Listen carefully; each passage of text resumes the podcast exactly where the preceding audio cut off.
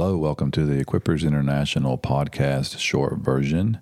Today we're in Hebrews chapter 5, and I am going to focus on Hebrews chapter 5, verse 9 this morning.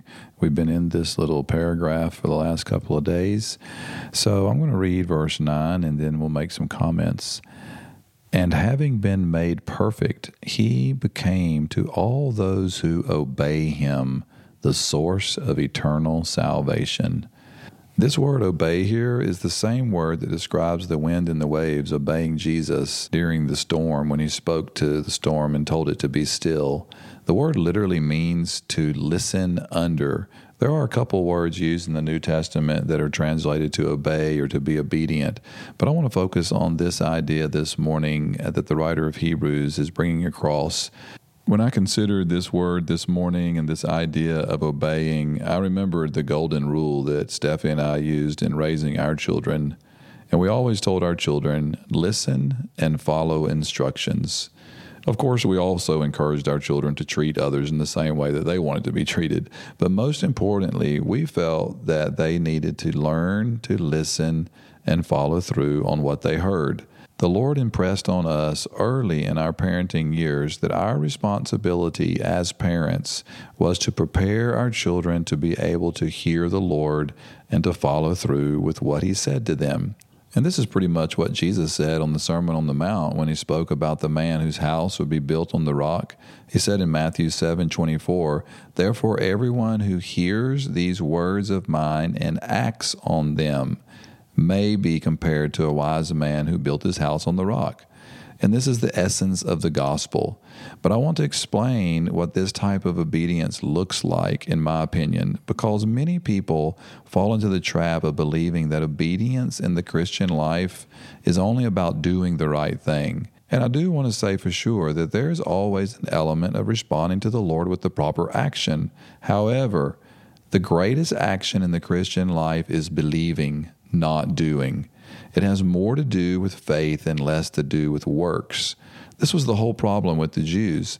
They became so focused on the works and they became less focused on believing. And as a result, the writer has already told us that they failed to enter into the rest because they would not simply believe.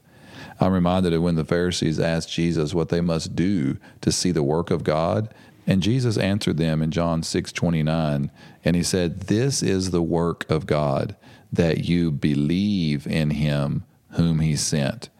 Again, in Acts 6 7, Luke tells us the word of God kept spreading, and the number of the disciples continued to increase greatly in Jerusalem, and a great many of the priests were becoming obedient to the faith. And this phrase, obedient to the faith, is very telling.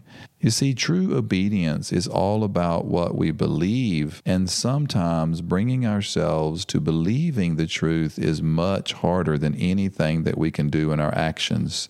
In fact, this is when we get into very shaky ground in our relationship with the Lord, when we are doing the right things externally and believing the wrong things internally.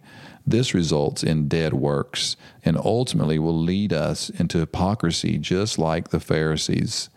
See, our obedience is in our believing, to remain in faith toward God and to rest in all that Jesus has done for us. It's this listening under principle. It's listening to the truth and bringing ourselves up under the truth and allowing the truth to define how we perceive things. This type of obedience will always keep us in a place of knowing that it's all because of what Jesus has done and never about what we can do. We enter on dangerous ground when we ever start believing that what we are able to do for the Lord somehow impacts the way He sees us or our standing before Him. And this is when our understanding of obedience leads us to legalism and performance. True obedience is something very precious and pure because it's the type of obedience that the Lord calls us to. It is an obedience of dependence and trust. It is an obedience that says, I believe you, Jesus. I believe in what you did, and I believe that it's enough. And I'm going to be obedient to that truth above any other notion that focuses more on me and my ability to perform. So today, be obedient from the heart and fully believe and have faith in all that God has done in Christ for you. Be strong and courageous and love Jesus more.